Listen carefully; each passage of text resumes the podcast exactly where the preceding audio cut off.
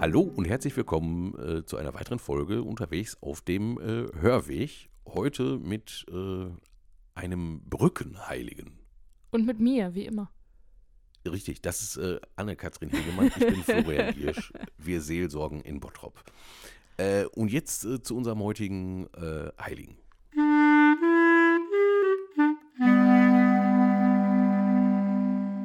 Ich bin mir ziemlich sicher, dass kaum jemand den Namen des heiligen Jan Welflin gehört bzw. gelesen hat. Im Gegensatz dazu allerdings schon öfter Johannes Nepomuk. Zumal in Bottrop am Randebrock ein Denkmal dieses Heiligen steht, das ein beliebter Treffpunkt für Gruppen von Wanderern oder Radfahrern durch den Kölnischen Wald war und auch noch ist. Beide Namen stehen für ein und denselben Heiligen, denn Johannes stammte aus der tschechischen Stadt Pomuk. Johannes Nepomuk heißt also nichts anderes als Johannes aus Pomuk. Diese Stadt gibt es übrigens heute noch und heißt jetzt Nepomuk. Johannes Nepomuk wurde 1345, also in Pomuk, in der Nähe von Pilsen geboren. Er stammte aus einer deutsch-böhmischen Familie. Sein Vater war Ortsrichter in Pumuk. Über die Kindheit und Jugend von Johannes wird nichts Bedeutendes berichtet. 1380 wurde er zum Priester geweiht und ging danach zum Studium des kanonischen Rechts an die Juristenuniversitäten von Prag und Padua. Im Jahre 1387 promovierte er zum Doktor des Kirchenrechts und wurde zwei Jahre später Generalvikar des Erzbischofs Jensenstein in Prag. Beim Volk war Johannes Nepomuk durch seine Predigten berühmt und beliebt. Bei König Wenzel IV. allerdings sehr verhasst weil er für die Rechte der Kirche gegenüber dem König mit aller Deutlichkeit auftrat. Es kam immer wieder zu Streitigkeiten, die ihren Höhepunkt erreichten, als König Wenzel IV. das Prager Bistum aufteilen wollte, um die Stellung des Erzbischofs insbesondere auf wirtschaftlichem Gebiet zu schwächen. Sein Plan war, durch ein neues westböhmisches Bistum mit dem sehr reichen Benediktinerkloster Kladrau das Gebiet des Erzbischofs zu verkleinern. Ein königlicher Kandidat sollte dann der Bischof in dem neuen Bistum werden. Für dessen Ausgestaltung waren die Güter und das Vermögen des Klosters vorgesehen, dessen Abt damals im Sterben lag. Diese besondere Situation wollte der König für seinen Plan rigoros ausnutzen, ohne dass er befürchten musste, auf Widerstand zu stoßen. Erzbischof Jensenstein durchkreuzte aber dieses Vorhaben, indem er nach dem Tod des Abtes den neuen Klostervorsteher sofort innerhalb von drei Tagen durch seinen Generalvikar Johannes Nepomuk bestätigen ließ. Durch die Abwesenheit des Königs war auch seine Einspruchsfrist bereits verstrichen. Der König war düpiert und wertete den Vorgang als Provokation. Deshalb ließ er kurzerhand den Erzbischof und seinen Generalvikar verhaften. Der Bischof konnte fliehen und Johannes Nepomuk wurde allein zur Rechenschaft gezogen. Der König ließ ihn verhören und foltern. Sehr schwer verletzt wurde der Halbtote in einer Nacht gefesselt, von der Karlsbrücke in Prag in die Moldau geworfen, wo er dann ertrank. Dies geschah im Jahre 1393. Johannes Nepomuk wurde 48 Jahre alt. 1396 erfolgte seine Überführung in den Prager Veitsdom. Eine der Legenden über diesen Heiligen hebt die erwähnte Auseinandersetzung mit dem skrupellosen und mit allen Wassern gewaschenen König auf eine ganz andere Ebene. Dieser hatte nämlich den Verdacht, dass seine Gattin ihm gegenüber untreu sei. Als sie einmal bei Johannes Nepomuk gebeichtet hatte, wollte der König von ihm unbedingt wissen, was seine Gattin ihm anvertraut habe. Doch er gab ihm darüber keine Auskunft. Er bewahrte mit aller Beharrlichkeit und Standhaftigkeit das Beichtgeheimnis. Der Zorn und die Wut des Königs waren dermaßen groß, dass er Johannes Nepomuk foltern und schließlich in der Moldau ertränken ließ. 1693, also 300 Jahre nach seinem Tod, entstand an dieser Brücke das bekannteste Denkmal für den Heiligen. 1729 erfolgte seine Heiligsprechung durch Papst Benedikt XIII. Der 16. Mai ist der Gedenktag des heiligen Johannes Nepomuk. Ab dem 16. Jahrhundert begann seine besondere Verehrung, vor allem in Böhmen. Er gilt als Patron der Beichtväter, der Schiffer, der Verschwiegenheit und vor allem der Brücken. Nepomuk-Figuren befinden sich an zahlreichen Brücken, besonders an Flüssen und Gewässern. Deshalb wird er auch der Brückenheilige genannt. Seine Darstellungen sollen uns Christen daran erinnern, dass unser Glaube an Gott uns wie eine Brücke über Tiefen, Ängste, Zweifel, Bedrohungen und Leid hinweg sicher zum ewigen Leben führen wird.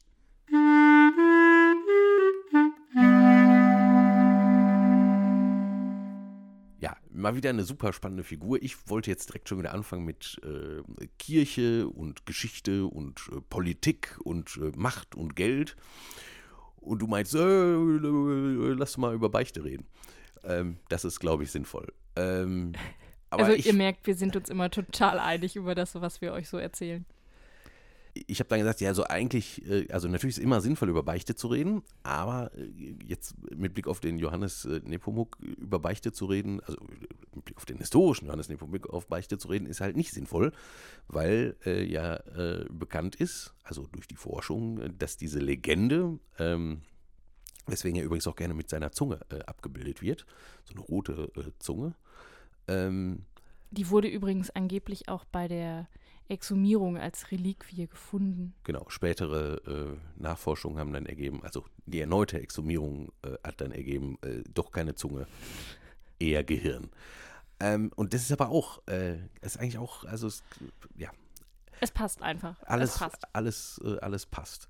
Ähm, Genau, aber diese Beichtlegende, das ist halt echt tatsächlich eine Legende. Der König ist nicht ausgerastet wegen, äh, weil, weil Johannes äh, Nepomuk äh, ihm nichts aus der Beichte seiner jungen, hübschen Frau erzählt hat, sondern der ist ausge, ausgerastet, ähm, weil Johannes Nepomuk äh, quasi äh, für seine Gruppe, also den Erzbischof und sag mal, die kirchliche, äh, kirchlichen Macht- und Grundbesitzer ähm, äh, dort in Böhmen äh, dafür äh, gesorgt hat, dass ein, ein Kandidat, der dem Erzbischof und nicht dem König äh, lieb war, ähm, eingesetzt wurde. Ähm, und äh, der, der so schlau quasi im Auftrag des Erzbischofs den, der, der Siegel und Brief gegeben, ähm, dass die dreitägige Frist, die vom Gesetz her vorgesehen gewesen wäre, halt nicht eingehalten werden konnte. Und das hat der König natürlich kapiert und ist deswegen ausgerastet. Ähm, jetzt habe ich gesagt, äh, das Recht und so weiter ausbenutzt. Da möchte ich noch einmal kurz äh, hinterher, weil es halt interessant, Johannes Nepomuk ist quasi schon in eine Familie hineingeboren, die große Nähe zu diesem kirchlichen Amt hat. Und der macht da richtig äh, gut äh, Karriere. Der äh, lernt halt Jura und zwar an den besten äh, Fakultäten Europas und so weiter, kommt zurück, äh, wird Kleriker und Priester und äh, hat dann auch dementsprechend priesterliche Funktion und juristische Funktion, tauscht die auch hier und da mal günstig aus, hat dann andere Pfründe, tauscht Ämter gegen andere Sachen. Es ist alles also so richtig das also pralle, also das pralle Leben. Ein bisschen Geschacher und er schafft es halt einfach, sich irgendwie hochzuarbeiten. Und Ja. hochzutauschen. er war, er war schon, sowieso schon immer recht hoch und, und weiß halt gut damit umzugehen, das auch äh, klug ähm, äh, zu machen. So, äh, und dann halt, äh, bis halt in dieser Machtposition ist, die so mächtig ist, dass er dann mit dem König eins auswischen kann, ähm, der sich dann ganz fürchterlich blutig rächt. Was natürlich sein Chef, also jetzt Johannes Nepomuks Chef, den Erzbischof von, äh, äh, von Prag äh, dazu bringt, auf der Stelle reflexhaft äh, zu sagen, also das war ein Märtyrer, der ist ja für die Sache Jesu gestorben, der ist möglicherweise auch für die Sache Jesu gestorben, das weiß man nicht, aber was man sicher weiß, ist, dass er ähm, für die Sache äh, der Kirche gestorben ist. Ne? Genau, und damit brauchte man ja so ein bisschen was, damit man ihn überhaupt zum Märtyrer machen konnte, ne? Weil Und damit er den Titel heilig auch verdient. Der natürlich sofort für ihn eingefordert wurde. So. Und jetzt, weil ja klar ist, dass, äh, dass so äh, niedere Dinge wie äh, Geld und Macht äh, äh, am Ende doch nicht dafür taugen, äh, jemanden zum Heiligen zu erklären, ist dann sehr schnell diese Legende da, wo es um ein ganz, ganz Heiliges geht, nämlich um das Beichtgeheimnis. Und das passt natürlich, ne? Mit dieser Legende kann man halt auch wunderbar dem König wieder eins auswischen und ihm nochmal so Niedertracht Ja, genau, äh, hi- hinten in die Hände legen. Jetzt könnte man sagen, okay, äh, Buch zu, äh, wir reißen jetzt alle Johannes äh, Nepomuxe von sämtlichen Brücken weg, weil das ist ja so verehrungswürdig dann doch nicht. Ähm, könnte man, wenn man hardcore drauf ist, sagen. Aber ich bin jetzt persönlich nicht direkt dafür, weil ja die Heiligen sowieso quasi nicht an sich jetzt, ist ja nicht einfach nur platte Heldenverehrung. Äh, also im Falle Johannes Nepomuk wäre es tatsächlich platte Heldenverehrung ähm, wenn es nicht eigentlich um was anderes ginge. Nämlich darum, dass durch die Heiligen, ähm, egal wie, wann im Zeitpunkt ihrer Geschichte äh, auch immer und wie, ähm, irgendwie ähm, äh, das Göttliche zur Welt kommt ne? oder in den Blick gerät und äh, äh, mittelbar begreiflich wird. Und das ist jetzt halt im Falle Johannes Nepomuk's äh, erst ziemlich lange nach seinem Tod passiert. Man könnte jetzt auch noch, noch tiefer schürfen und sagen, die Verehrung von Johannes Nepomuk ist erst so richtig abgegangen ähm, nach der Reformation, in der nämlich äh, Jan Hus, der, der tschechische Reformator, eine große Rolle gespielt hat, der quasi zur selben Zeit gelebt hat und als dann die Jesuiten kamen und also Gegenreformation betrieben haben, da haben die dann plötzlich auch den Johannes Nepomuk äh, aus der relativen Versenkung geholt und dann war der plötzlich ganz, ganz groß. Und dann war natürlich sofort die, also es ist, äh, es macht richtig Spaß, darüber nachzudenken. Trotzdem äh, zeigt er ja auf was hin, ne? Und jetzt äh, ist Genau, trotzdem zeigt er auf was hin und trotzdem finde ich es auch spannend, nochmal das Bild aufzugreifen, dass er für das Beichtgeheimnis zumindest der Legende nach gestorben ist. Und einfach nochmal drauf zu schauen, was heißt das eigentlich? Sonst sagt man doch immer, Reden ist Silber, Schweigen ist Gold. Ja, genau, ist es ja in dem Fall äh, auch. Dann. Also jetzt im Rahmen der Legende. Äh, d- Hat also, ihm den Tod eingebracht, der Legende nach. Da kannst du dich jetzt drüber streiten, ob das gut ist oder nicht. ja, klar, aber das, Aber- ähm, ich könnte mir vorstellen, was da quasi hintersteckt, ist, ähm, also so ernst, wie, äh, wie Gott es quasi mit der Vergebung, mit seiner Vergebungsbereitschaft äh, unseren äh, menschlichen äh, Macken, Fehlern und Sünden gegenüber äh, nimmt, ähm, so ernst äh, nehmen es halt auch die ernsthaften Leute, die, da, die dafür quasi Zeichen sind ne, oder die, das zeigen, ähm, also in dem Fall jetzt quasi den, den Dienst ausführen, quasi äh, sakramental sich äh, die Sachen anzuhören, um dann zu sagen, und äh, Gott hat dich trotzdem lieb. Also das ist ja quasi die Beichte, ne? oder? Ja, ähm, so ernst äh, nehmen die das, äh, haben die das auch zu nehmen mit dem, was sie dort äh, erfahren. Also es ist ja tatsächlich so, zum Beispiel heute Gefängnisseelsorger, also auch nicht priesterliche Gefängnisseelsorger, also Gemeindereferentin, die im Wir Gefängnis auch. ist, ähm, äh, haben, äh, haben äh, also äh, haben eine seelsorgliche Schweigepflicht. ja, ja, ja. Und, und äh, sagen wir auch gesetzlich, jetzt quasi im, äh, im Knast, auch Zeugnisverweigerungsrecht aufgrund dessen. Ja. Ähm, das ist also tatsächlich bis heute stark äh, geschützt. Das ist unglaublich geschützt, aber sind wir doch mal ehrlich, das ist doch auch eine Basis. Also wenn ich in einer Freundschaft auch zum Beispiel ein Geheimnis anvertraue, dann erwarte ich ja auch, dass da Loyalität herrscht und dass mein Geheimnis da sicher ist. Und das ist ja so der größte Vertrauensbruch, der geschehen kann, wenn auf einmal dieses Geheimnis irgendwie ans Tageslicht kommt. Und auf der anderen Seite kann es ja unglaublich befreiend sein, in einer Freundschaft sich Dinge von der Seele zu reden und Geheimnisse dem anderen anzuvertrauen, dass ich es nicht mit mir alleine ausmachen muss, sondern einen Gesprächspartner habe. Das ist ja auch im Grunde der Gedanke auch in der Beichte. Ja, das ist Neben dem Aspekt der Versöhnung. Genau, und das ist, glaube ich, auch erstmal die Grundfunktion. Also erst wenn ich mir selber, ähm, also dass ich etwas fühle und ein schlechtes Gefühl habe, ist ja klar, genau. Aber wenn ich das wirklich auch mal ausspreche und aus dem nebulösen Gewölk äh, in meinem Bewusstsein herausholen und mal äh, Tacheles rede oder klare Kante, ähm, erst dadurch werden Dinge ja auch irgendwie äh, also indem ich sie anspreche, werden sie halt irgendwie handhabbar ne? oder weiter ansprechbar und bearbeitbar. Ja. Und das quasi jetzt in einem geschützten Rahmen tun zu können, ohne sofort äh, äh, weiterhin mit, äh, also, äh, mit Folgen und Strafe oder sonst was äh, irgendwie äh, belastet zu sein, ist, glaube ich, ja, ist also enorm wichtig, ne? dass es solche Räume gibt, also im Rahmen von Freundschaft oder jetzt im Rahmen der Gemeinschaft äh, der Glaubenden halt äh, auch über das Sakrament äh, ähm, der Versöhnung. Genau, und damit zeigt sich im Grunde ja auch schon wieder, warum es gar nicht doof ist, auch dieses Thema der Verschwiegenheit im Rahmen der Beichte dann für so eine Heiligsprechung zu nutzen, für Gen so eine Legende. Genau, also das ist, wenn, wenn man das nicht gemacht hätte, wäre es halt auch, wie gesagt, aufgrund der äh, Bisschen schwierig. Na, natürlich, natürlich schon brutal und krass und so weiter, aber letztlich auch irgendwie banal, weil es halt wirklich einfach nur um, äh, um Politik äh, geht und um Ränkeschmiede und hast du nicht gesehen. So, ne?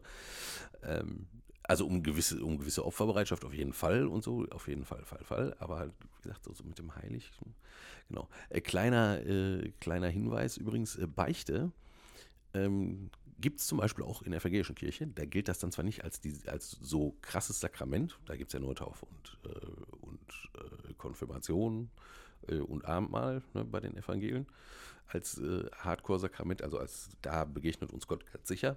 Ähm, ähm, aber das gibt es ja auch, also im evangelischen Gesamtbuch ist extra ein ganzes Kapitel zur Beichte, das heißt auch nach wie vor so. Und da gelten dieselben Sachen. Ähm, und das gibt es natürlich auch in den Ostkirchen, wobei sich äh, in den Ostkirchen die Beichte ein bisschen unterscheidet. Finde ich total spannend, habe ich in Jerusalem äh, gesehen. Ähm, also in, in, katholisch wäre ja klassisch, dass der Priester dann irgendwann sagt, so ich spreche dich los. So, ne, quasi in Vollmacht. Ne? Also er an Christi Stadt sagt er, ich spreche dich los von deinen Sünden und so weiter. Das kann er vorher noch sagen, aber dann muss er hier noch ein bisschen auch ein bisschen Sühne leisten, bete mal was oder so oder äh, macht das nicht mehr. Ähm, das ist das eine. Ähm, und bei, der, äh, bei orthodoxen ähm, Östlichen ist das halt nicht so. Da stellen sich nach der Beichte ähm, der Pönitent oder die Pönitentin, also die, die gebeichtet hat, äh, und der Priester gemeinsam vor die Ikonostase, vor den Altar. Und dann legt der Priester seine Stola mit über die Schulter der Pönitentin oder des äh, Pönitenten. Und dann wird äh, gemeinsam äh, gebetet. Und im Rahmen des gemeinsamen Gebetes wird dann quasi die, die Befreiung von Schuld oder das Gott hat dich trotzdem lieb zum Ausdruck gebracht. Das sind die beiden uralten traditionellen Formen, wie das sein kann. Im, im lateinischen Bereich, also bei uns im Katholischen, hat sich das ein bisschen äh, verändert.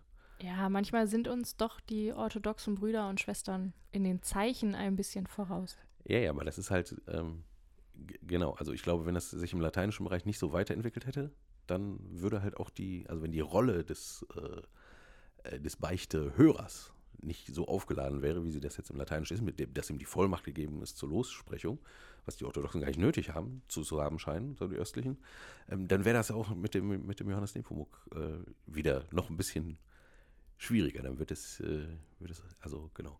Es passt schon alles zusammen. Passt schon alles zusammen. Und es bleibt halt so ein Hinweis auf ähm, letztlich äh, die Liebe Gottes. Und wenn es das nicht ist, dann ähm, ja, müssen wir einfach noch mal ein bisschen weiter drüber nachdenken. In diesem Sinne, wir freuen uns auf den nächsten Hörweg mit euch. Genau, und wenn ihr jetzt irgendwie unterwegs seid, äh, äh, schickt uns gerne, kann ja mal sein, ne, gerne mal auch so ein paar Nipomuxe, die ihr so findet, an Brücken, wenn ihr Bock habt. Ja? Äh, auf Insta wäre das möglich zum Beispiel. Jo, bis die Tage. Bis dann. Ciao.